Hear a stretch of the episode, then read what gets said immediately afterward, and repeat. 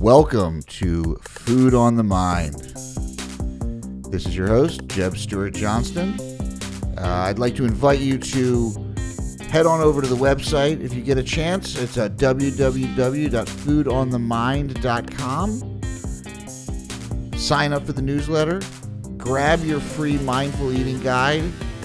Uh, you can even set up a consult call with me. Uh, kind of talk about whatever it is you want to talk about. But mainly for me to help you get better at helping yourself. And now, without further ado, here's our next guest.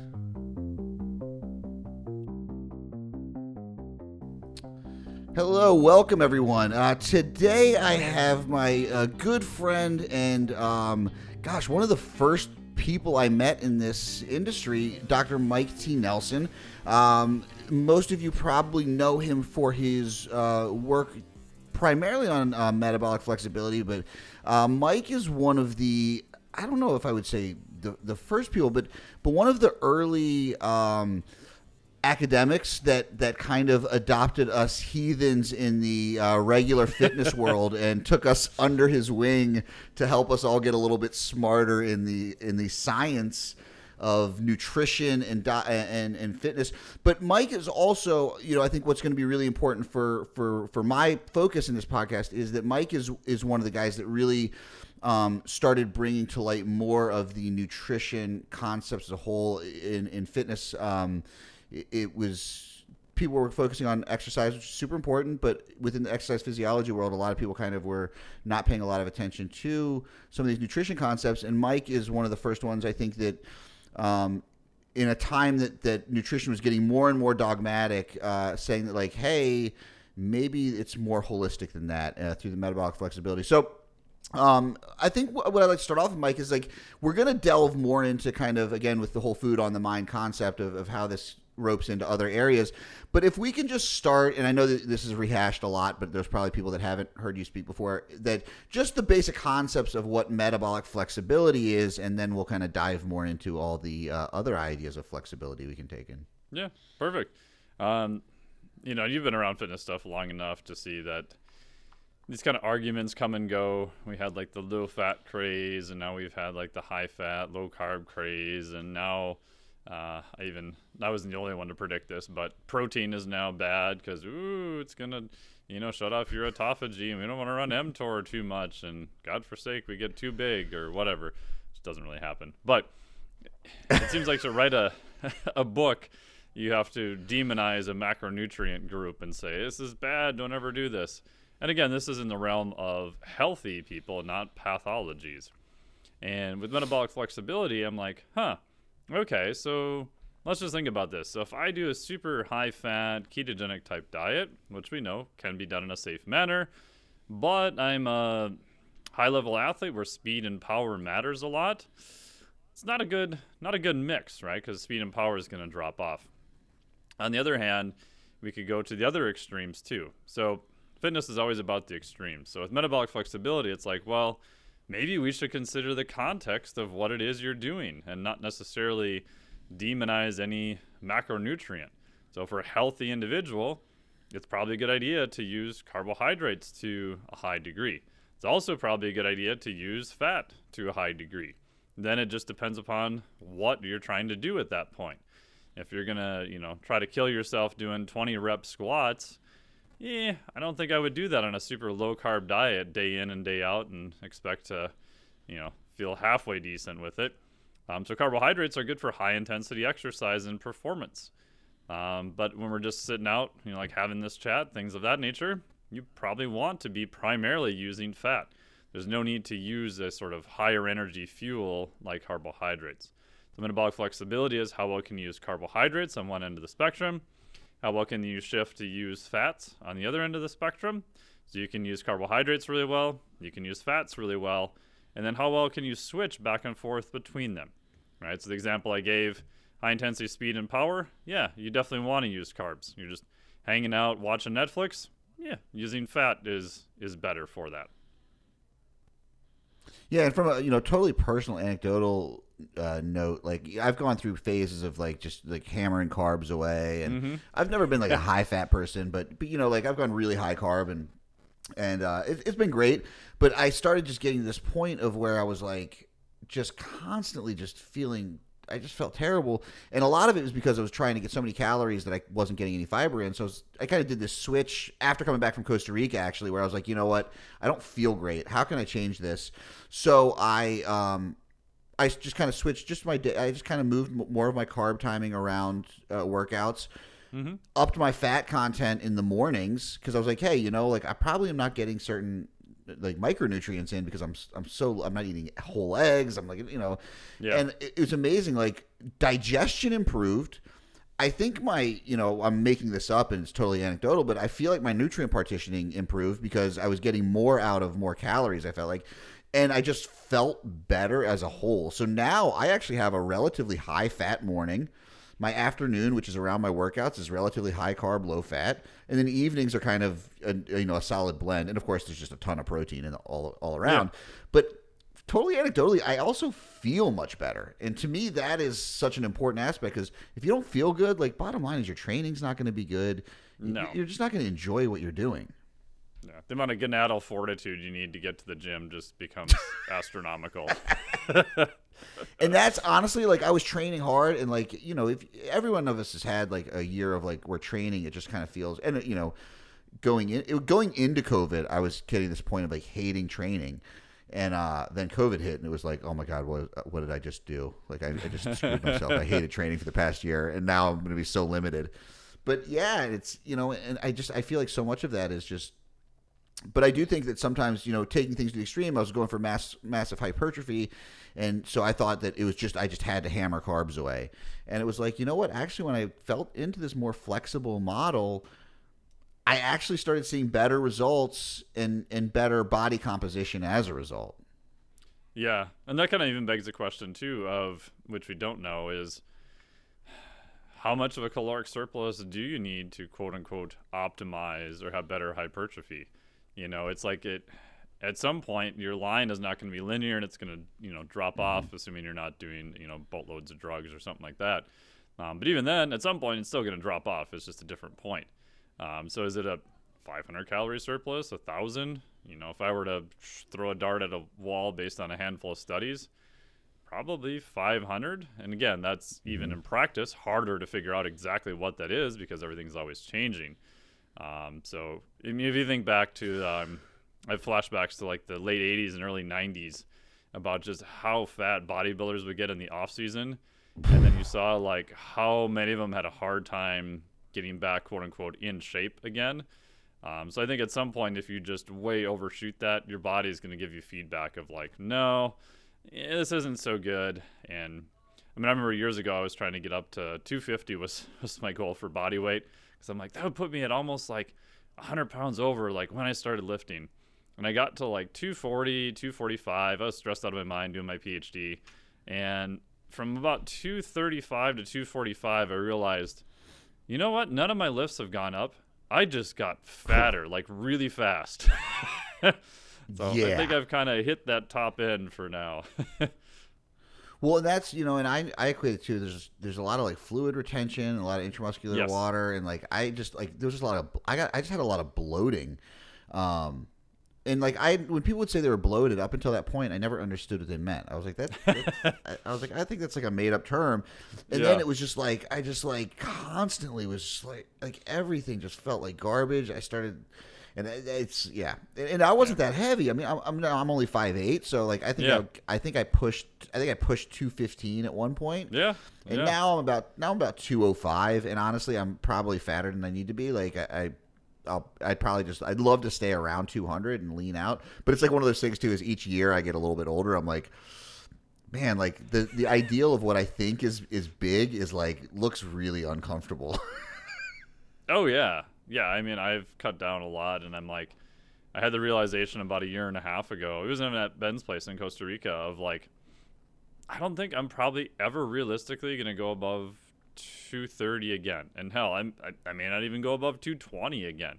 You know, it's just like I, for my frame and my goals and how much time I'd have to dedicate to it, and it's just probably not in the cards, and that's okay. It took me a while to actually kind of come to that that sort of realization. Yeah.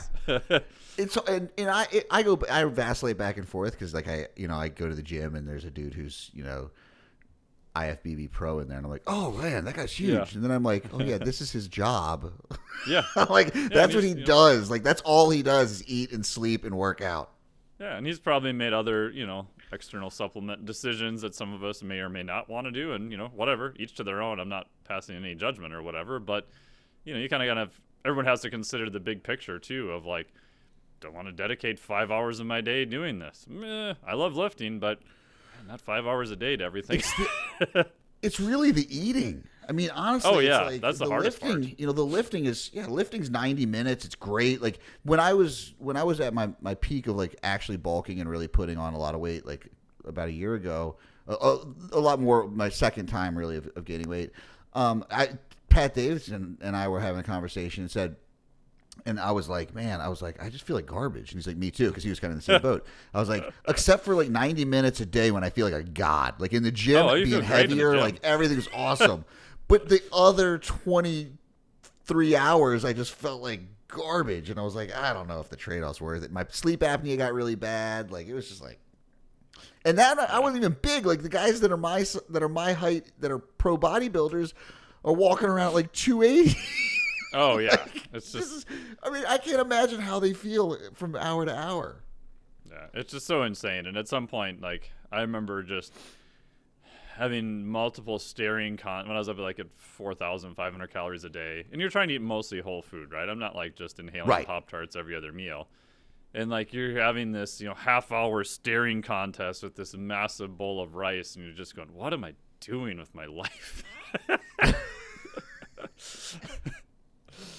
So one of the things that um, you know, again, I think the metabolic flexibility thing has been um, super helpful to a lot of people because it, it obviously the course is extremely complicated and the science is extremely complicated, but the concept as a whole is actually relatively simple when you break it down. Yeah. Like, like, hey, like we're just trying to make this easier, and and you do it just by eating whole foods. And so one of the things that you've been kind of hinting at over the past couple of years uh, is is this idea of of, of lately physiological flexibility, and uh, I've also heard you even drop in psychological flexibility. So. I think like let's start because I really love because again I think one of the things that we talk about a lot and um and and I you know the people that I'm friends with in in in this industry that are all very interested in is this idea of like anti fragility of, of resilience and to me this really speaks to that as a whole. So can you kind of give me your like your little thing about physiological flexibility and kind of where you you came up with this and how you started to develop that? Yeah, so I mean, I kind of fell into metabolic flexibility starting, God, 13 years ago now. Uh, I started my PhD in exercise physiology. I transferred from the engineering department. And uh, the guy who was in our department comes over and he goes, Hey, you know, we're looking at this topic on, you know, metabolic flexibility and heart rate variability. They both involve a lot of math. And so my advisor at the time, you know, points to me and goes, Hey, you, new math boy, these are your projects now. I don't want to do more math stuff. Shit, why did I come over here? Um, and so they're trying to find a way to quantify metabolic flexibility using some advanced variability analysis, that kind of stuff. And so after I got kind of accustomed into thinking about that in terms of uh, fuel systems in the body, you know, a couple years after that, I was like, oh, well, how do we apply these concepts to like yourself as like a physiologic organism? And so I just kept looking in the research, and there wasn't really any terms per se of physiologic flexibility. But in different sub areas, you would find the topic kind of show up under uh, different names. So I spent much time thinking about it, and I'm like, okay, so if we want to create a human that's more anti fragile, more resilient, like once we have basic nutrition, good exercise, and sleep, our stress is somewhat manageable. Like, what do you, where do you go next? Like, what do you target? Like, what's your framework of figuring it out? So I thought, well, let's see. The body is organized probably by survival, right? Your body's going to do everything possible in order to survive. So what things, what systems in the body does it have to hold constant or you die? and the first one is like, oh, temperature. right? Humans are homeotherms. We have to kind of hang out at 98.6. It's actually a little bit different than that. Um, but we also can experience uh, high temperatures in sauna. We can experience cold temperatures, you know, jumping in a cold lake in Minnesota. So we have this ability to kind of adapt within reasons to temperature. I was like, oh, interesting. And then I'm like, oh, what else do we have? Oh, pH, right? Your blood has to be very close to, you know, it's around seven, you know, pH. Any deviations uh, from that, you're going to be in a world of hurt. However, you could do hop on the concept two evil rower and do 500 meter or 2K and, you know, get a ton of, you know, quote, lactic acid, which is lactate and hydrogen ions. You could do some breathing techniques. You can do different things to increase an acid load or even a basic load. And your body will kind of buffer those things out. And we know that via adaptations, you get better at those buffering systems, especially on the hydrogen ion side. And you can look at blood glucose. You can also look at oxygen and CO2. So I'm like, okay, so if those are kind of the four uh, homeostatic regulators, then maybe if we train those systems to have a wider range, then we'll be a more resilient organism right? So if we look at a simple one related to nutrition like blood glucose, you know, maybe you should be able to fast for 19 to 24 hours and not have your blood glucose like plummet to nothing and not be hypoglycemic and feel like you want to gnaw your arm off because you're so hungry. On the other hand, I have what I call the two Pop Tart test. You probably should be able to eat two Pop Tarts and not have your blood glucose spike over 120, maybe 140 in US units, right? Can you dispose of a high amount of glucose? And again, these don't mean that you're going to live at those extremes all the time. It's just like, uh, can you buffer a high amount of stress, right? So think of like a like a massive like military vehicle that can buffer a lot of you know differences in terrain versus a three-cylinder Yugo, right? You probably want to build in the capacity of your body to buffer these insults because I think you're going to be a more resilient organism over time. Yeah, that's and I think that's so. Um, it's so funny because like yesterday I was. Now that I live in South Carolina, I actually drive again, so I actually can listen to yeah. podcasts. so, so, it's so I'm like, oh wow, it's like so. I I, I threw on our friends uh, uh, James Cerbie his podcast. He had our yeah. friend Ryan L'Ecuyer on. So the first 20 minutes of this podcast is them talking about the weather, and it's kind of, but it was kind of hilarious because. James grew up in Charlotte, North Carolina, and he talked about yeah. playing soccer. If they would play like kids from the West Coast, they'd be mm-hmm. like, "Oh, these kids can't handle this humidity and heat. We're gonna crush them." Ryan's from Albany, and he's you know talking about like how school would get canceled for snow, but he would have to ride his bike to wrestling practice anyways. But they were saying like, hey, like you know, there's this thing about growing up in a place where you know there's this, and Ryan made a really great point of like, hey, there's this. um this standard that everyone has to bear like everyone has to deal with the the weather mm-hmm. like so you you're kind of forced to be tough. Whereas you, know if you grow up somewhere where it's just beautiful all the time, not everyone has to ever deal with like you don't ever get this like this stress adaptation or this this result of like hey it's like life is to suck for half the year. And and I was I kind of love that. I was like you know what? That it's it's it's a really good point. Like growing up it's like hey we all have to deal with the fact that it's hot and if you want to play sports you got to play outside and it sucks. Or you have to deal with the fact that it's really cold and if you play like I remember football practice when mm-hmm temperatures would drop, and our coaches would come in the room and be like, "Half shirts today, no gloves." So the receivers yeah. weren't allowed to wear gloves, and then they would break out brand new footballs, and the quarterback would just hammer up, like just basically cause pain. but it was, you know, it's like sport is about resilience, and I kind of love that. But like this idea of like actually being able to quantify it on the row, and like first of all, anyone who follows anyone who's uh, a client of Mike's sees the like nasal breathing 2K yeah. row tests, so they know that he puts them through torture. But it's yes. you know every I, I, I actually I no one actually outwardly complains about it. They kind of complain about it, but the results seem to speak for themselves. So there's something happening there. Now, do you see this? Obviously, this creates more resilience from from a standpoint of like, okay, now I can do hard things. How does this transfer over to the rest of their training? Yeah.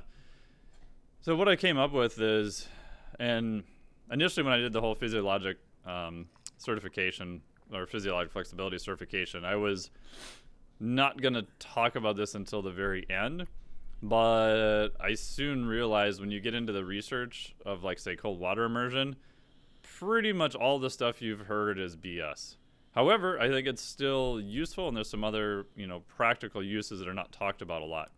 So the my whole goal with the course, and even talking about the physiology side, is actually to get them to the psychological point, right? So if you think about our brain, right, the goal with I would say physiologic flexibility is to get your prefrontal cortex to override your limbic system, meaning take the new kind of uh, more evolved part of your brain and have your use that to think your way out of stuff your little lizard brain doesn't want to do.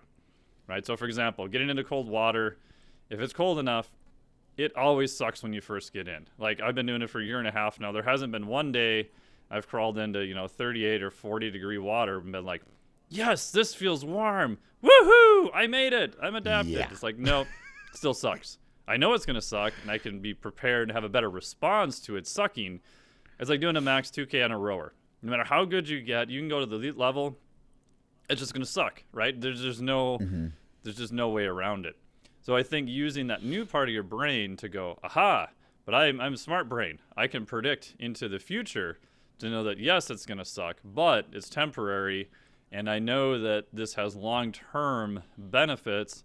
So I'm going to still do it.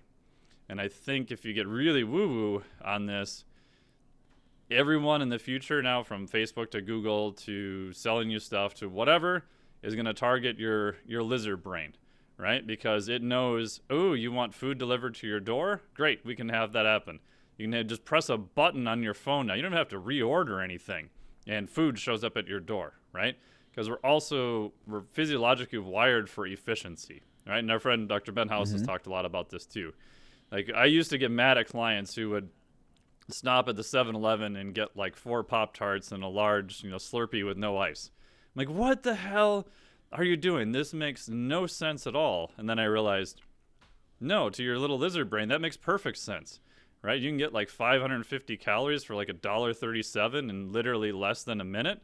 That's like the mm-hmm. ultimate of efficiency, right? So we're we're kind of hardwired for that, and I think the only way out of that whole mess is to train yourself via habit and setting up some stuff to do that's hard to over time that that gets a little bit easier and gets a little bit easier. And you get to make a decision that maybe is a little bit more hard but has long-term benefits. And then that then starts to become a habit just like exercise right? You talk to someone who's never exercised you know they're like why do you want to do that?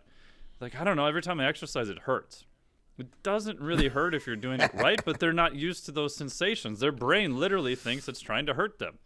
Right. But over time, you go, okay, this is a little bit better. Ah, I know there's long term benefits of it. And, you know, you end up doing it for many years and you can get yourself to do things that people who are new wouldn't be able to do. And I think that is the way we get out of a lot of the current mess we're in.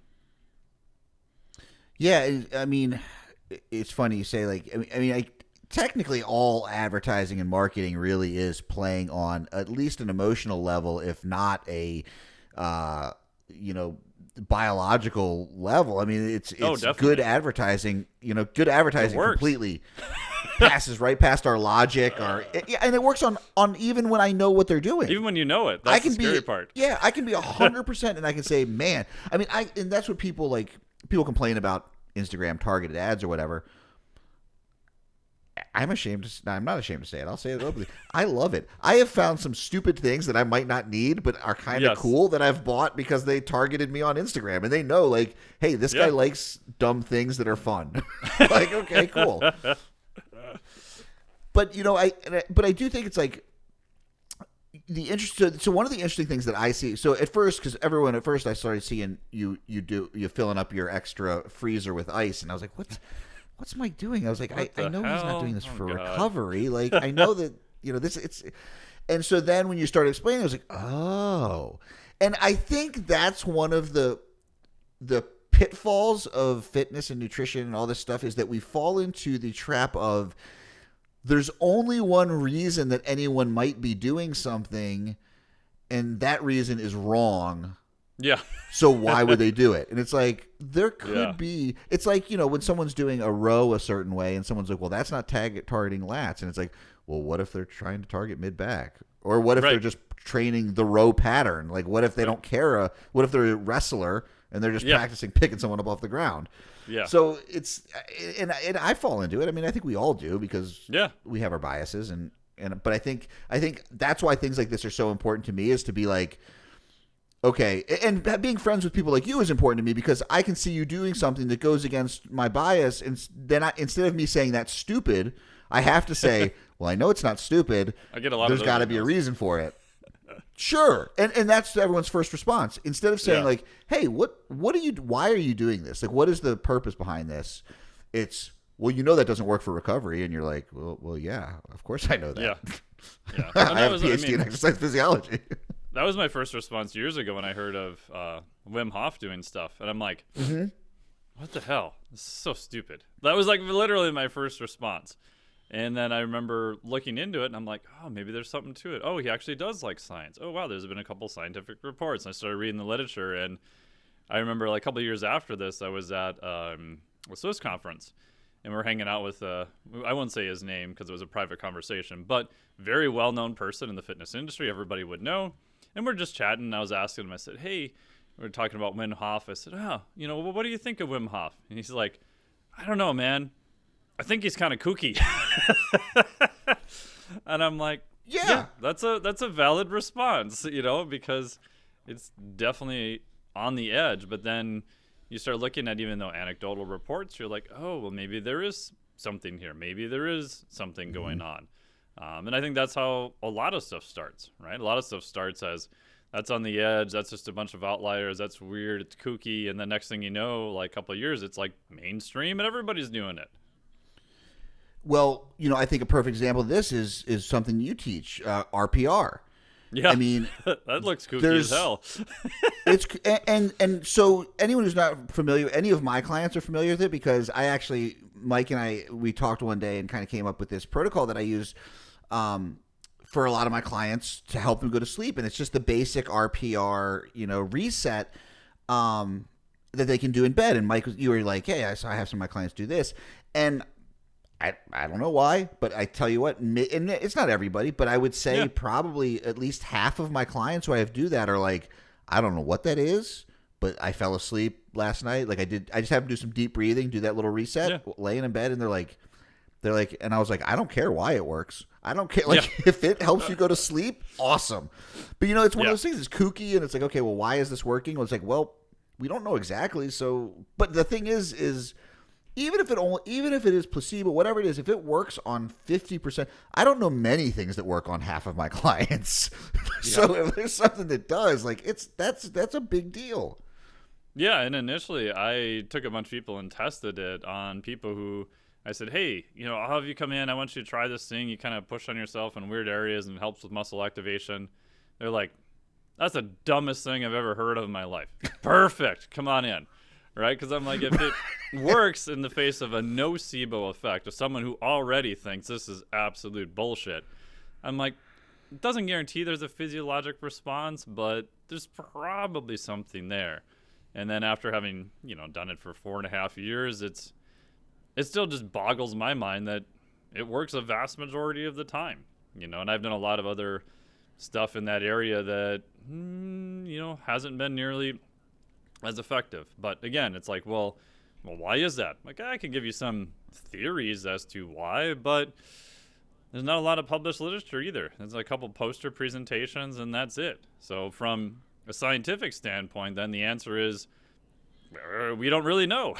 it's not that it doesn't work or Yeah. it does work. It's here's our observations. You know, we don't have much to go on. So, the answer is not really sure, but um, I don't see a downside either. You know, and that was the first thing before I started teaching it. it was, oh God, I don't know if I want to teach people how to do their own hands-on stuff. That sounds like a disaster. Um, but when I realized I'm playing around with it, I'm like, huh. The biggest downside I ever found was sometimes it just didn't work. Right? I never found anyone who actually made themselves worse. So I'm like, okay, so there's not much of a downside, but the upside is maybe unbounded, and we're not really 100% sure what it is. Sounds like a good system to me then. Well, and that's you know I think that's the big thing, and and it's it's um, for that base level, especially just kind of like some basic things to teach someone to do for themselves. If nothing else, I mean, creating some having something that someone can do that it creates self-efficacy that creates Yes. autonomy that they're not reliant on on me for is 100%. I mean that's a bonus right there. But again, Yeah. it's like you know when we talk about this, just the reset for sleep. Every, every most things that you would say to people, obviously, it's going to be some kind of like, you know, oh, we were saying like take melatonin or even like breathing. If you tell someone to meditate, for a lot of people that I work with, they're not used to meditation or, or mindfulness. Medit- the idea of meditating can actually be a stressor. It can actually be like, oh, I'm not doing this right, and it creates more problems. With this, there's no. It's they're just like, hey, like just you're not going to do anything wrong. You're not going to hurt yourself. You're, it might hurt on your sternum for a minute, but that's about it. Yeah. and and you're good. And I think Yeah. that that's that's something. And, and again, we we have this vacillation in in fitness and nutrition, especially where it's like we either have to go into things that are 100% backed by randomized controlled trials or it's going to be crystals and uh, you know anti-vaxxers. And like we, we can't find this middle ground of like hey like just because there's not a study on it the study is just to, to kind of knock down the pins. Like it if we have enough if there's enough anecdotal evidence and there's not a downside it's worth a shot Yeah, and I, I, I mean, if you live in that area like I do, and you do, and a bunch of other people we know, like you'll piss off a lot of people in the process, which is totally fine. um, because it's like, oh, you don't have any science for that, or what are you doing? That's all woo woo. I'm like, the client doesn't care. At the end of the day, the client's paying me two hundred dollars for a session. They want a result. They could give two hoots that there's 17 studies that prove or disprove it. I'm interested in that because I want to Yeah. use the data and get them a better result. But at the end of the day, they just they just want to move better, feel better, and hit PRs in the gym. You know, that's that's mm-hmm. their goal. So yeah. And the last part I liked you too is about the self-efficacious thing, because I did some hands-on work in the past and got myself in a horrible place where I was the fixer of people in pain, and that was sort of became my mental outlook too. That I had to fix their pain, and that doesn't end well at all. That was a complete utter disaster of my own doing. So when I saw this, I was very resistant. And when I realized that, oh, you can uh, do it on yourself. Oh, okay. So that gives uh, self-efficacy back to that particular person then. So if somebody comes in and they did a session and then they say, "Oh, I need to do another session," like my wife Jody will screen them and be like, "Well, how did your how did your drills go?" And if they're like, "I didn't do any of them," like, "Okay, go away, go work on the drills, come back again later," because I just Mm-hmm. refuse to work on someone again if they're not going to put in the time and effort to do something on their own, because I don't want to be that person that's quote unquote fixing them. It's like I gave you the tools. Here, it's your job and responsibility to do it. If you did understand it, or you don't have a question or something like that, that's that's different. We'll help you through that. Right? It's the same thing with mental stuff, psychology stuff, with nutrition, exercise. It's it's you know, at the end you want them to be somewhat self-autonomous, and they have to take the action to do that. Well, I think as a practitioner, it's it, it becomes somewhat unethical to Yes. uh, create a dependence model, um, because again, and, and and unfortunately, we we are in an industry that sometimes rewards guruism and rewards um, from just a personal satisfaction level of being the guy Yeah. you know, or the girl, like this, this, the, the, the savior. And it's like all of a sudden, and we see it, like we we watch these people get lifted up, and it's because they're, and you're like, eh, I don't, I don't know, this is healthy for either party. like Yeah. this is not a good, not a good really. Um, I'm, you know, a, a lot of the, um, a lot of my research in, in Buddhism, one of the first like kind of Buddhist uh, um, groups that I got really interested in was was Shambhala because it's this like warrior kind of thing, and um, so I, I have a couple of older clients who have uh, were in this world like back in the '70s when you know that that whole thing, and the guy who kind of came over was uh, this you know he, he he wrote these books. It was, really influential and total guruism. But he was like a big drunk and like came to the us and like was like the part and basically just tur- it kind of turned into like his personal like sex cult. You know Oh, the guy was like like none of none of these things that you're like reading about and you're thinking about of like higher higher state of but like still was helping a lot of people but also just it got like you know and actually even like this like the bikram yoga guy right? Like it's Yeah, that's and what I was so thinking too. Yeah, so it kind of falls into that world of like you're hel- you get the you get the the high because you're the one that's like you know playing God here, and uh, so so from a from a practitioner standpoint, it's like, hey, you, you got to be careful with this stuff because people's emotions, like there's a lot of trauma, all these things tied in. You got to be like, listen, this is not me fixing you. This is you fixing yourself. I'm just showing you a couple of tricks, or some tools to help you.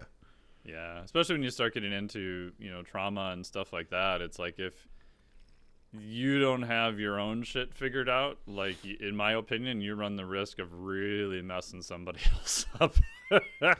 Even especially if you not do, I knowing mean, where like, your limits are. Well, and you know, I I I, I work with a therapist, you know, and and I talk with my stuff with her, and she's not there to fix me. Yeah. she's there to say like, oh, okay, like, hey, this is like, you well, this is really good. You thought about this or you're that? yeah, like she's not gonna, she's not there to say like, okay, well, here's what you're gonna do. This is gonna make it all better. It's Yeah. like, hey, this is a chance for us to be objective, and and and that's someone who has. You know, twelve years of schooling in this stuff, not Yeah. not someone Yeah. who went to a weekend certification. yeah. Uh, So, I've, you know, as I've we as we kind of other- like, Oh, yeah. go ahead.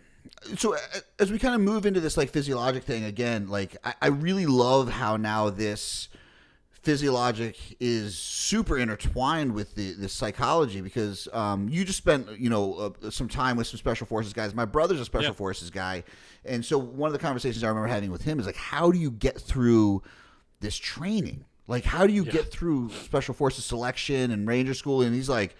I just realized like they spend too much money on me. They're not going to kill me, or they're going to try not to kill me. Yeah, they So have to feed me. The worst case scenario, yeah, he's like, I, I'm not going to die, and I'm like, everyone thinks that the mentality of these guys is like gung ho, I'm going to. Da, da, da, da. And it's like no, the reality uh, is like I just have to don't it. die.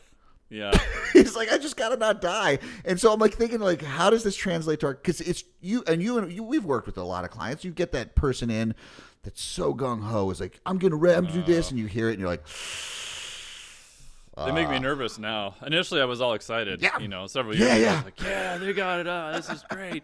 and now I'm just like, uh oh, because I, you know what's gonna happen. So I purposely just give them way less than what they want, and that's usually a, a bit of an argument. So I do the Krista Scott Dixon with them. I'm like, okay, well, show me then. Like, if you're gonna crush these Yep. three things out of the 17 you want to do, then you sure as hell better crush these three things, and then maybe we'll give you four. you know, yeah. yeah, because you know that there's going to be a dip on the other side. Well, and I think too is like from a psychological standpoint, I think we all we all want more, more, more, more, more. But like I look at a guy like uh, one of your clients, who's a friend of mine as well, is Sam Pogue, who's Yeah. kind of limited in his equipment, and you guys are basically doing. He's basically doing like the same workout every day, right? Yeah, he's doing a lot of aerobic uh, base stuff we got from Cal Dietz. So um, crossbody, easy, low rep stuff for 10 to 20 minutes just because he's limited on equipment. He's got kettlebells, a few other things, but he doesn't have a lot of cardiovascular stuff. The location he's living in now, it's not really that good to run in. So in terms of things we can do, get a little crossbody education, mostly concentric type work. And then, yeah, he's been crushing it. But a lot of people won't put up with the mentality of, but I'm doing the same thing each day. I'm like, well, yeah, because you're still going to get some benefit from it. You're just accumulating volume over time. And at some point, it will change. Uh, but a lot of people don't want to work through that 6, 8, 10, 12 week phase of three to four days for 10 to 20 minutes. May look very, very similar. Yeah, it's but you know, and I think too, and, and again, I think that's that is part of that psychological flexibility of like, hey, Yes. How can I get to this point of, um, and also, you know, i i- we've been going through Groundhog Day for almost a year now. You know, Yeah. most of us have had, and so learning to live in that world, we're starting to learn that might be just as important as learning to live in this, you know, world of like constant sympathetic, just craziness. Like all of a sudden, when that's taken away, all of us realized that, man, I was, I was living in this weird place uh, that is probably more damaging, but like I don't know how to live in the absence of that. And Yeah. so having your having your stressor, your physiologic stressor be very similar, but then still be able to go in and put in that effort. And and I'm watching his fitness just increase dramatically over time. Oh, like yeah. I'm watching his Instagram and I'm just like, wow, like this is amazing. But like th- learning that could be such a benefit for so many of us, I think, because we we can learn that we don't ha- we don't have to chase novelty for novelty's sake. Yeah, yeah, and it, it's finding also the threshold of when do you need to change, right? So from like December through January before I left for Costa Rica, I'm like, hmm, how many times can I front squat? you know, because like I realized, oh, my front squat is abysmal. It is like well below my bench press. My bench press is pretty shitty. Um, so I'm like, okay, well, I can fix this, right? I have a gym. I, I know how to do this shit. So I'm like, what if I squat like three to five days per week? And so I came up with this hellish, you know, front squat routine to do. And I was doing it yeah, three days a week for a while. And it was great. I added like, you know, 40 pounds to my rep max on a front squat in probably eight weeks. But towards the end of that, I knew I was going to be gone. So I knew I had time off. And the week before I left, it was, it just, just, you know, went off the cliff. Like you have 300 milligrams of caffeine, you go to squat and everything hurts. And your performance is just abysmal. You're like, okay, so my peak was actually last week. And then you look back Yep. at your numbers, you're like, oh, wow, that actually worked really good. But now is definitely not the time to keep pushing it. and when I think that's where you know keeping track of of data of you know I just I just Mm-hmm. had this conversation with a, a client not too long ago, and she's like, just question like when do our numbers change as far as like you know macronutrients and and so you know one thing that I always impart to people is like I, I kind of work in this world where people have like kind of macros and I, I do not place a whole lot of you know for lack of a better term and better pun weight on on numbers because most of the people I work with they're they're not hitting numbers to any sort of accuracy that like it No. makes that big of a difference. If I can improve their behaviors around the food, we see change. So for her, we've been working together for quite a while. I think probably nine months. Um, she's lost like seventy pounds, and we haven't changed her Nice. numbers. And I was like, we we don't change your numbers and, until your numbers need changing. I mean, Yeah. like you've you've adopted all the things that you need to do to lose weight, and in most of the time, it's not something that needs to change for people that have a lot of weight to lose. And I was like, it, you know, we we don't want to chase novelty for novelty's sake, and and you know, part of the influence too is like you know reading that you know novelty is a really expensive uh, uh, cost for us. Like it requires a lot of brain power. It requires a lot of you know quote unquote metabolism. You know, it requires a lot to change something. So if we can avoid changing a variable, if we can avoid changing something that doesn't need to be changed, we can start to figure out more about what where the deficits might be. Yeah, and I've even had this discussion internally with myself, especially more clients in the past, because I mean I still do some macro stuff now, but unless they're a competitor or something, I don't really track it super super close for all the reasons you mentioned. Um, but in the past, I got into this habit of someone would argue about, oh, when are my macros changing? And so I would just did not have the argument. I would just change them by like 10 grams. Like your carbs went up 10 grams, your mm-hmm. protein went up five, your fat went up seven. And I just, it's just a mental change, right? And for some people, and this is like a short term fix, I don't necessarily do this anymore. They were great, and all of a sudden their compliance and everything gets better. But at least then I knew enough to go, okay, so now I know what discussion we need to have next about this. Mm-hmm. You know, because it's like even competitors who are like weighing and measuring everything, maybe you could see a 10 gram difference in carbohydrates, maybe, but even the people that are going to do that are like 0.05% of the population. So, yeah. Yeah. Well, and for so for me, the the conversation that I have a lot with people is like, okay, what what do you hope to gain through this change? Because if you can give me a good reason for that, I I, I I have no emotional attachment to any of this stuff, so I'm like, I'll give you whatever you want. Like if it's going to I'm not a change. emotionally invested in your macros. no, not at all. People think that they am. It's like, and I think maybe like when I started doing this, I probably was, which is interesting because mm-hmm. like you know you you get into this, you're like, no, I know that the science says that you should be losing weight at this and But for me, it's like, I I you know. The again, like you to, to your point, like the the numbers, the, the getting strict on the macro stuff with competitors. But like you said, even with my competitors, there's there's just too many other variables in there yeah. that them changing their numbers 10 grams of carbs it makes difference if, if anything they're like i'm like oh we're just going to add 100 grams of carbs on your training days you know it's like we're going to make a, if we're going to make a difference we're going to make a difference but um you know, like to that thing of it's like, okay, so when I ask them like, what what do you hope to gain for change? And if they come back to me and say like, I just feel like I'll probably I might still go over, but I'll be closer and I'll feel better about that. I'm like, hundred percent. Let's Yeah. go. Yeah, yeah. But if you think it's the numbers themselves are going to change when we know that you're probably not hitting them, like how can we get better at the behaviors around it? Um, and you know, exercise. And again, that's what I really like about this conversation is that like this physiologic, this psychological, and this um, uh, nutritional, you know, pieces are all so intertwined.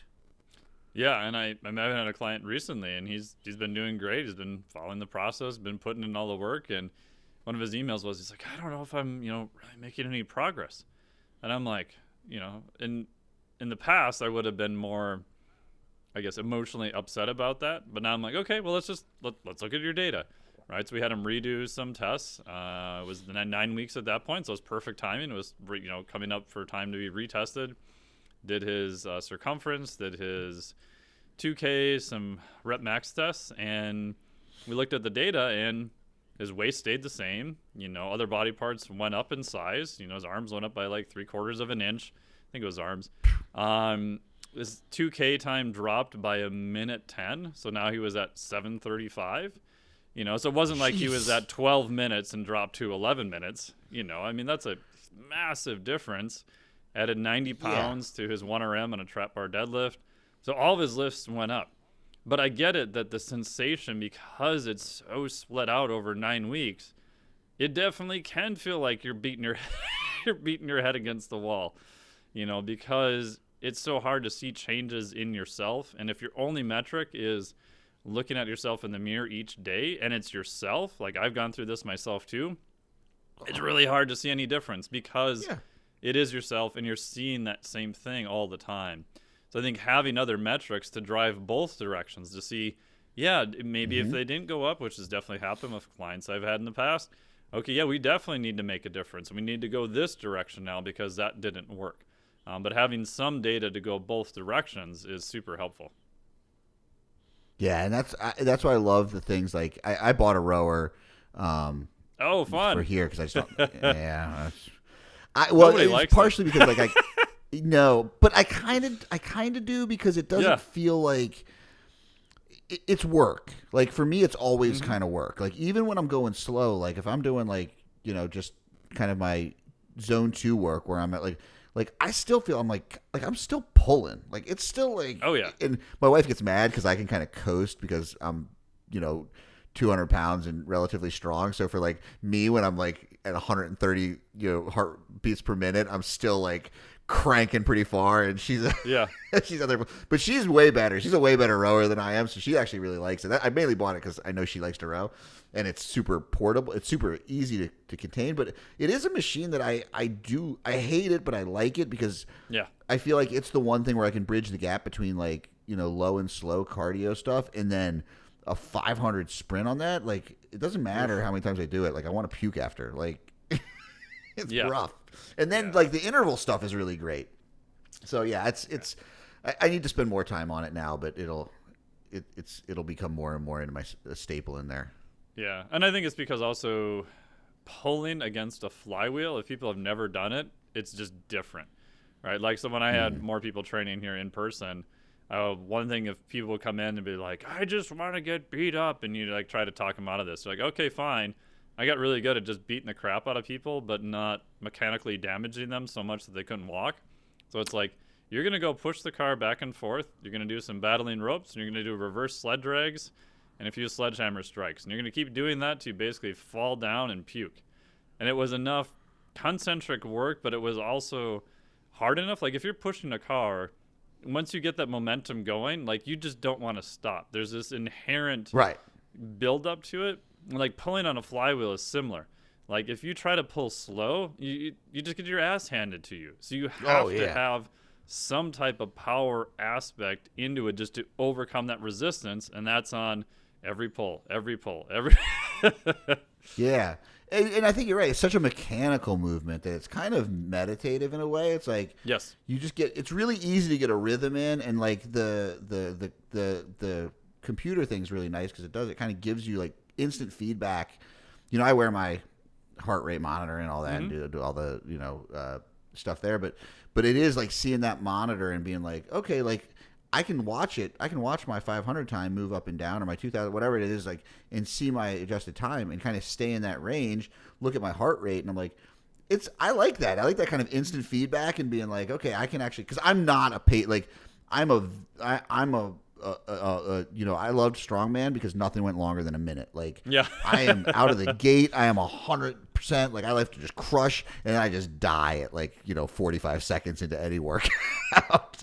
so for Yeah. me, having something that paces for me is really, really good. Yeah, and that's one of the things I do. I got from Dr. Kenneth Jay at the Carrick Institute is we'll just do a bioenergetic profile on people, right? So we'll take them everywhere from 100 meters to 30 second, 60 second, 180 second Wingate. These are for like more high end, like CrossFit type athletes. Right. You know, 2K, and then all the way out to like a 20 minute capacity test. And then there's good data from especially some Scandinavian countries, and you can map to see where they're at. So even for like a strength and power athlete, a lot of times I'll find like their 20 minute capacity is just absolute dog crap. You know, once we get that up to just a nominal level, like all of a sudden the recovery and everything else between sets, between Changes. workouts, everything goes back up. And then vice versa. You have some people who are really good at holding endurance and their speed and power is just horrible. And you get that up to a level that matches a little bit better, and then everything else improves again too. So if we're like talking for someone at home who's who's you know just trying to kind of improve uh, just kind of everything like right like they're, they're kind of working on their nutrition they just want to be like a little bit better uh, you know in the gym but like i know because you use that that rower as a really good metric um for people what what how would you say like to how would you have someone at home if they were like okay just kind of like test themselves and then retest and and try to build that capacity Yeah, I mean the easiest thing I do is if you want super simple is just get on a rower, adjust what's called the the damper, right, or your drag factor to you know 120 to 130, right? So you can look up online how to do that. So you know that's at just a relatively fixed pace because you're probably using some random rower somewhere. Um, and then set the distance for 2,000 meters and just row as hard as you can. It's gonna suck big moose balls, and if you feel really bad, you can come back in three days and do it again. Um, but take that data and then go into uh, online. Just type in Concept 2 uh, VO2 Max, and it'll take you to the Concept 2 site. And then you can put in that data and then put un, you know, not highly trained rower, and it'll give you all the normative data. Right. So what I'm kind of looking for people is, you know, compared to population, where where are they at? Are they really good, bad, average, excellent? And then the next step is you can go into the Concept 2 database where everyone has been logging all of their um, data. Go to the previous year because you'll have basically a whole year's worth of data. And you can see how you stack up for people of your gender, uh, age, and uh, weight. And so for most of those, again, I stole this from Dr. Kenneth Jay, is, you know, I want to see most people at least at the 50% mark on there. And is that probably higher than population standards? Yeah, because you got a bunch of people who are rowing or logging stuff and are into fitness. Um, but you know, I've had some people that are like at the bottom five percent. You know, it's like even if your goal is a physique athlete, I can absolutely 100% guarantee that this is limiting your progress. And you don't have to get up to 90%. You don't have to be an elite level rower. You can do the bike. You can do other modalities. But it also just gives people a marker to kind of look. Um, and they're like, oh, oh wow, I oh wow, I, I didn't realize I sucked that bad, right? But it gives you something to then shoot for. Like so, when I first started doing it, I was I was horrible. I was like at the bottom, like ten percent, you know, fifteen percent, you know. Then I get up to fifty percent. So my long-term goal is to hit seventy-five percent of the population on the Concept Two site for a 500 meter, 2K, and a 5K. Um, so that's kind of my long-term goals. And I think, and Kenneth Jay has talked about this too, that 75th percentile is probably a pretty good marker. That's, you know, for some people going to be a multi-year goal. But after that, it really starts flattening out. You know, if you want to go from 75th percentile to 90 or 90 to 95th percentile, you're probably going to need a lot of specialization. That's probably going to be your main thing. It's going to take up a lot of time. But as an accessory thing, you can put in a fair amount of work, but you can probably get to a relatively high level without having to go like, you know, 100% balls deep into being a rower on top of everything else. Now I know I know you. There's actually a really good conversation about what I'm going to uh, ask you about in a minute that, that you did uh, with Stronger Experts with uh, Luke Leaman and, and Alex Viada, I believe. Oh yeah. um, about nasal breathing. But where does the nasal breathing thing kind of come in here? Yeah. So, so how I got into nasal breathing was probably almost shit, maybe over four years ago now. I had a bunch of you know intermediate to kind of higher ish you know level regional competitors for CrossFit, and I just couldn't get them to stop beating the shit out of themselves. you know, they were paying me a lot of money too. my first thought is I'll just charge them a lot of money, and you know that works to some degree. But um, so I came up with putting them on a rower, and because if I, my first thought was okay, easy, we'll just look at heart rate. But then something would happen to the heart rate monitor, the dog would eat it or got thrown under the couch or you know, you you would always be magically missing this heart rate data from it. So I said, okay, you're going to get on the rower, you're going to do a 5K, and you're only going to breathe through your nose the entire time. Because my first thought is that's automatically going to drop you from the top uh, down. And I knew just from watching some of their videos and stuff, like when they're doing Metcons, their you know mouth is like open 100%. Like you ask them, you know, like you wake up in the morning and it feels like a bird died in your mouth. Yeah, how did you know? Mm-hmm. You know, like, ah, sleeping with their mouth open all the time. And when I even started doing this, like, man, for me to get above like 110, it I it was hard without opening my mouth. Um, mm-hmm. So one guy in particular, we had him do the 5K. We said, give me your heart rate, uh, give me your time, only breathe through your nose. His max heart rate was like 111. And I'm like, okay, that's perfect for what I want because I want a lower intensity, longer duration thing. But for them, it felt hard, right? Because they're kind of addicted to doing oh, things oh, yeah. that feel hard. So for them, it fit the prescription of I got their intensity down, but they f- it felt hard, right? And so they're so trained to be like, okay, if this is hard, I got to keep doing it. Um, so it, it fit those two criteria perfectly. And then over time, like in this guy's particular case, like eight weeks later, he was hitting, you know, 145. He could hit the 150s pretty good. Um, but his capacity also went up dramatically during that time. So that's how I initially started doing it. And I started looking at some stuff like uh, Brian McKenzie from Art of Breath has a lot of great stuff on it. And I'm like, oh, I think breathing at lower intensities through your nose is probably going to be better. And then if you fast forward many years, everything now is like, oh, everyone's just over breathing and you must breathe out of your nose 100% of the time. And I'm like, but during max exercise, what's going to limit most people? It's is air exchange, unless you're just really deconditioned, yeah, yeah. right? So, d- how much air are you going to get through two little small pipes versus one large pipe, right? At some point, that is going to be your rate limiter. And if you're breathing through your nose only, you just gave yourself a rate limiter, right? Um, so I think mm-hmm. you want to, again, just like metabolic flexibility, right? You want to expand the entire range. And Brian McKenzie's talked a lot about this. So lower level stuff, I think nasal in, nasal out is great and then nasal in, mouth out. Just focus on an exhale. And then at some point, yeah, you're going to be breathing in and out of your mouth.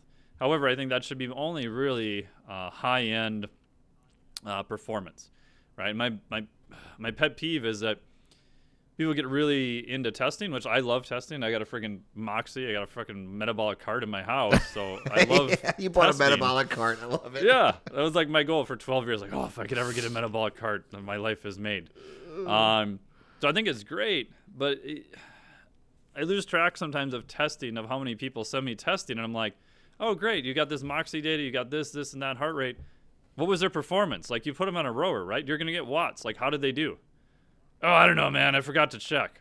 I'm like, how could you forget to check? like without knowing the output, the outcome of all of this, like none of it matters. So I think sometimes people get too invested in do I nasal breathe? Do I nasal breathe? Do I mouth? What do I do? Blah, blah, blah, blah. It's like if your mechanics and your output is going up and you're feeling better and you have a simple metric like maybe HRV to measure stress and it's not going crazy, whatever you did is working, right? Whatever you did, you're becoming right. more efficient. You're, you're on the right track somewhere. Um, so I think sometimes you have to dial it back a little bit. And I always do this thing where I'll use a whole bunch of technology and then I'll try not to use any technology, right? So I'll do, you know, hands-on stuff, allowing myself to use technology, Omega Wave, HRV, whatever. And then literally I imagine myself, okay, you got dropped off on a desert island. You got to go train that guy. What do you do? You have nothing. You have no phone, no nothing. Can I transfer some of the knowledge and stuff I've learned from testing to just using your hands and just talking to someone? So I think both ends of the spectrum are good. Well, I think that's what I appreciate about you so much is that um, you know just this conversation of like people look to you and they're like, oh, you know, they know your background with HRV and like with all this testing and stuff, and I think that people assume that that's where you live, but a, Oh, yeah. so much of your coaching is is is is much more esoteric. It's much more. Hey, how is this affecting? Like, how is this affecting behavior? And again, I think I think most of our conversations actually fall in that realm of like, Yes. okay, so that's cool that that this stuff comes up, but how is the person applying it, or how do we get them to apply it? Like, how do we get Yeah. them to do the thing? And um, I think that, like, you know, again, we, you know, whether it be RPR stuff or the heart rate variability, it's like if if they're getting caught in the dogma and the tool without the application, like it's like eh, it does- it doesn't just doesn't matter. Like you said, if you don't have output data, like it doesn't matter about this stuff. And so I think that, um, and, and you know, the nasal breathing thing, it's hard for me, but it's like I think when people started getting this argument about the nasal breathing stuff, it's like for me, it was never like a weird thing because coming from a fighting background, mm-hmm. it's it's it's accepted as dogma. You start breathing through the mouth, you're going to get knocked out because your mouth's open, or you're going to get your jaw broken. So it's like they just that's just a rule. Like you better breathe, and when you get your nose broken, that's when stuff goes bad because all of a sudden you have to start because mm-hmm. you can't breathe out of your nose. And so like for me, I was always like, yeah, it's probably a pretty good thing to be able to breathe out of your nose. And like you said, then taking away to me that's I love that that the nasal breathing you, you started doing it because it was a way to take away the tools, to take away the technology. It's like, hey, let's limit this. You know, and again, you had that conversation with, with Viada. I remember him saying one time, people were like, how do I find zone two? Like if I'm, uh, well, he's like, he's like, just when you're running, have a conversation. Yeah, the old school talk. Can you test. talk? yeah, like that's it's like we don't need like we don't need all this stuff. You know, it's it's good to have it. But I, again, that's what I appreciate about you is like you're saying like, and, and this even comes down. You know, I think if we all applied this principle across our lives, I mean, I, I still remember we've had this you know a few times talking about like when you gave a talk at at a um, a seminar and you talked about like one day I was going to do it with just the whiteboard. And then Yeah. one day I was going to do it with just a computer, and I guess you showed up and they didn't have a whiteboard or something. But but it's like, hey, how like like like even in in talks, like can I do can I can, can I convey my message without my PowerPoint? Because if not, maybe my message isn't that great. Yeah, yeah, and it's funny because the first time I I did that for a larger audience was actually at uh, Ben House's place before he had the the new place. That the first time we were down there, and it was getting closer to talks. He's like, "Hey, you got time to do you know a second talk on supplements?" I'm like, "Perfect." And in my head, I'm thinking, God, I don't know the audience. I haven't been there yet. Like, I did one talk from in Austin. I'm like, screw it. I'll I'll just ask them what do they want to know. I've got an hour and a half. And so I go up there and I'm like, all right, guys, supplements. What do you want to know? And so I just start drawing, writing stuff down on the right side of the board. And my wife in the back is like looking horrified, and Ben's kind of looking very quizzical, you know. And I, you know, ended up doing it, and I tied all the parts together, and it, it turned out okay. And in my head, I did it initially because it was a way to save time, and I could, you know, modify stuff on the fly without having 800 slides. And it turns out like everyone mm-hmm. was like thought that was like the greatest talk ever. Like, oh, it was so cool that you did all that. And I'm thinking, I'm like, shit, why am I spending like hours upon hours upon hours doing a formal PowerPoint that people are probably less interested in than something else? So, the, like the one you were at, I was like, okay, could this be a teaching point where I'm going to now give you a talk that is literally only by PowerPoint and nothing else to constrain it to that? Mm-hmm. Because if you're doing academic talks and that kind of stuff, that's all you get. If you're on national stage at NSCA, the freaking screen's like 800 feet wide. You you can't do mm-hmm. a whiteboard for that many people. And then on the flip side, the next day, can you do a talk that is only a whiteboard? There's no pictures, no nothing else. And you know, again, I think like you said, can you get good at doing both of those those skill sets? And over time, you can kind of decide which one you like better, and then you know, kind of pick talks that kind of go in that direction. But you know, both of them are useful. Again, it's it's defined by the constraints of the system that you have to play in. If you think you're going to go to ACSM and give a talk on a whiteboard, good friggin' luck. You know, but if you think Right. you're going to give a talk to a local gym and bamboozle them with 800 slides on PowerPoint and expect anyone to pick anything up, they're going to throw dumbbells at your head. Yeah, but I, and I think it more speaks to your just overall philosophy. It's like again, and I think this comes back to the, and you know, it's I, I sometimes worry about getting pigeonholed because because I, I love the, the term of anti fragile and resilient, but I think there's some some clown shoes out there, people oh, that Oh, God, use it, and I, that drives me crazy. but like, I really feel like that that mentality of like, let me broaden my horizons, let me not get constrained by these outside things, whether it's in fitness, whether it's in nutrition, whether it's in presenting, whether it's in business, whether it's in coaching, like just constantly challenging ourselves to step outside of our comfort zone. It just, it really does just make us better across the board. And eh, I don't know, it's just, it's, Yeah. And I think that's where all the, I mean, at some point, right? And we can say this because we're older people now, I guess. Not that I feel like I'm old, but, you know, you've been doing it for like, you know, two decades. I guess you're kind of the older people in fitness. But at some point, like, there's only so much you can go down without becoming very, very niched in a certain area. And to me, the interesting parts have always been like, what are the overlaps? You know, what's the overlap between engineering and mm-hmm. physiology? You know, and so like about probably eight years ago, I set up like for myself just an internal standard of, okay, what level do I need to get to before I can start crossing areas?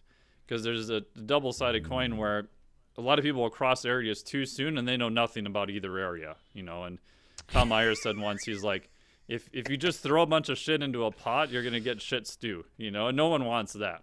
But he's like, if you go to a chef who knows what to combine for ingredients, they can combine very esoteric stuff and it can be really, really good. But he's like, they're also at an extremely high level and kind of know what to combine. I was like, oh, cool. So I was like, okay, can for myself, can I get to the level where I'm good enough at one thing that the market will pay me only for that one thing? Right? Can I get good enough at hands-on therapy that literally people pay me $200 a session and they know nothing about me anywhere else? Can I then teach for an organization that does that? Right? So now I'm teaching other people to do that. Um, so for me, can I get paid for that particular thing? And can I teach that particular thing, either on my own or for an organization? For myself, at that point, now I can combine that with something else. Right? It's like the talks we had. Like, how do you combine maybe nutrition with a little bit of psychology with some hands on stuff? Oh, okay, breathing. Do some breathing stuff first. They can better relax at night.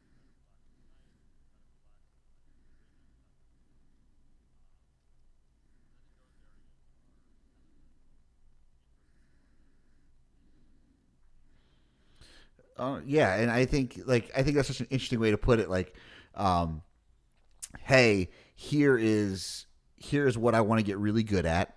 I'm also going to get really good at this thing, and thinking about them as standalone, I think is where a lot of people probably miss out. Because if you can be, and it doesn't mean you have to be the, the the expert, but if you can be enough that someone is willing to pay you for that thing, then you've probably done you've got probably gotten pretty good at it right? And, and you can probably teach if you can teach it you've probably gotten really good at it. And then you can start to combine those things together. I love that. That's that's that's awesome.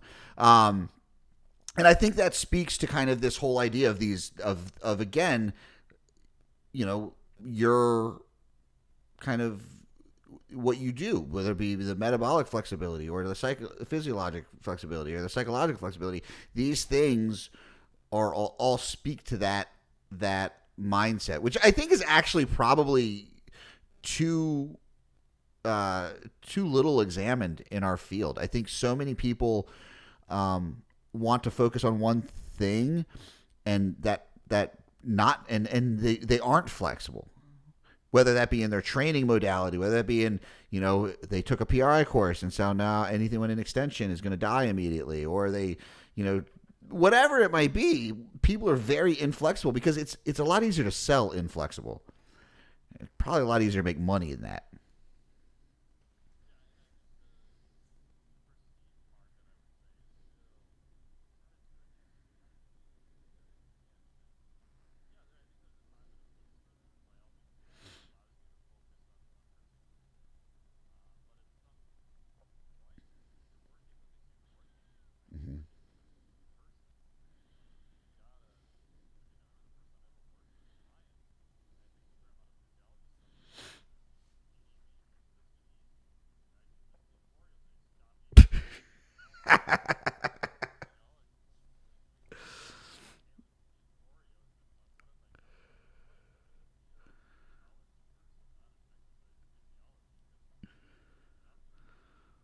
Yep. And that's, I mean, it's, and again, and, that's that's really what this this podcast is about. This is what's trying to like, like again, like uh, you know, I had Lisa Lewis on, behavior you know psychologist who also really into she's really into training and she helps fitness professionals and works. I had Tommy on who obviously just does you know everything and and uh, and um so it's like but it's it but but all the people that I'm really interested in working with and being around and, and networking with and learning from all adopt that that kind of idea because there's going to be some time I'm going to go down the rabbit hole and find that one person who really but like they're I'm going to go like take a course from them but I don't know that I want to sit and, and hang out until 2 a.m. at a conference talking to them about stuff because you know, like I'm, I'm probably gonna end up talking like you know if it's 2 a.m. in, in Kansas City, we're gonna be talking about Corrosion of Conformity album probably not about nutrition.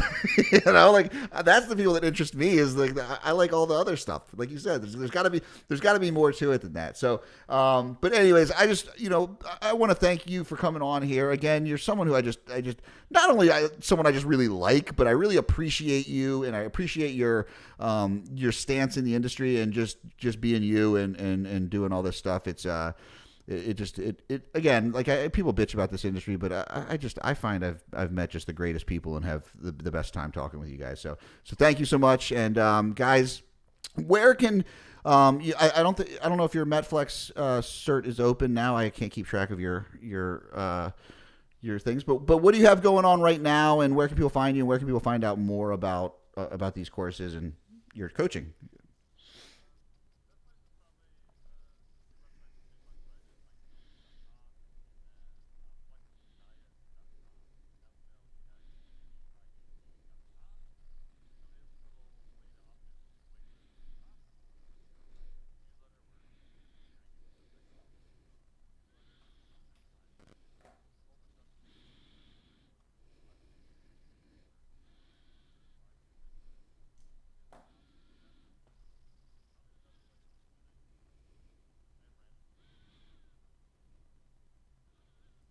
The email is the best though, like because yeah, definitely. Like if anyone's listening, sign sign up for the newsletter. It's it's there's always like really really really good research based content and your your writing is really good. Like a lot of people assume scientist like equals bad writing, but there's there's good there, it's actually enjoyable uh you know fun fun content to read. So it's it's uh it's informative and entertaining. So again, thanks thank you so much Mike. Um thank you guys for listening and uh if you like this, make sure you uh, hit subscribe and um you know join in. All right, thanks a lot.